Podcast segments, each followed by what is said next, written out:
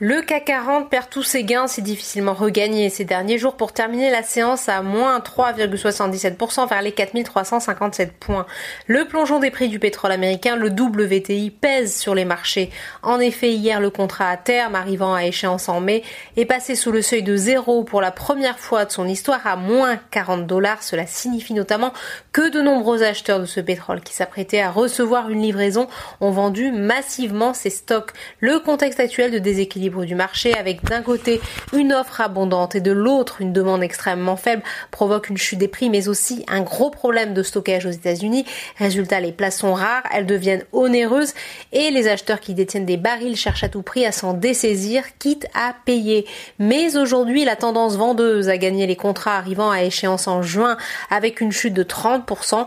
Par ricochet, le Brent dégringole à son tour lourdement. La référence européenne est tombée sous le seuil des 20 dollars, son plus bas niveau depuis depuis décembre 2001.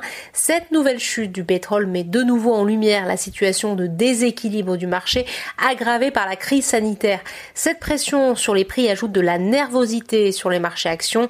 Dans l'actualité des valeurs cotées sur le CAC 40, seul le titre Peugeot termine en territoire légèrement positif, plus 0,26%, porté notamment par des propos rassurants du directeur financier pour le moyen terme.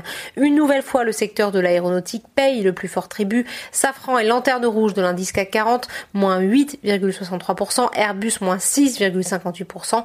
Forcément, les valeurs liées au secteur pétrolier souffrent, moins 3,79% pour Total, moins 7,25% pour Technip FMC. Malgré sa résilience face à la crise au premier trimestre, Danone a perdu 2,72% en séance.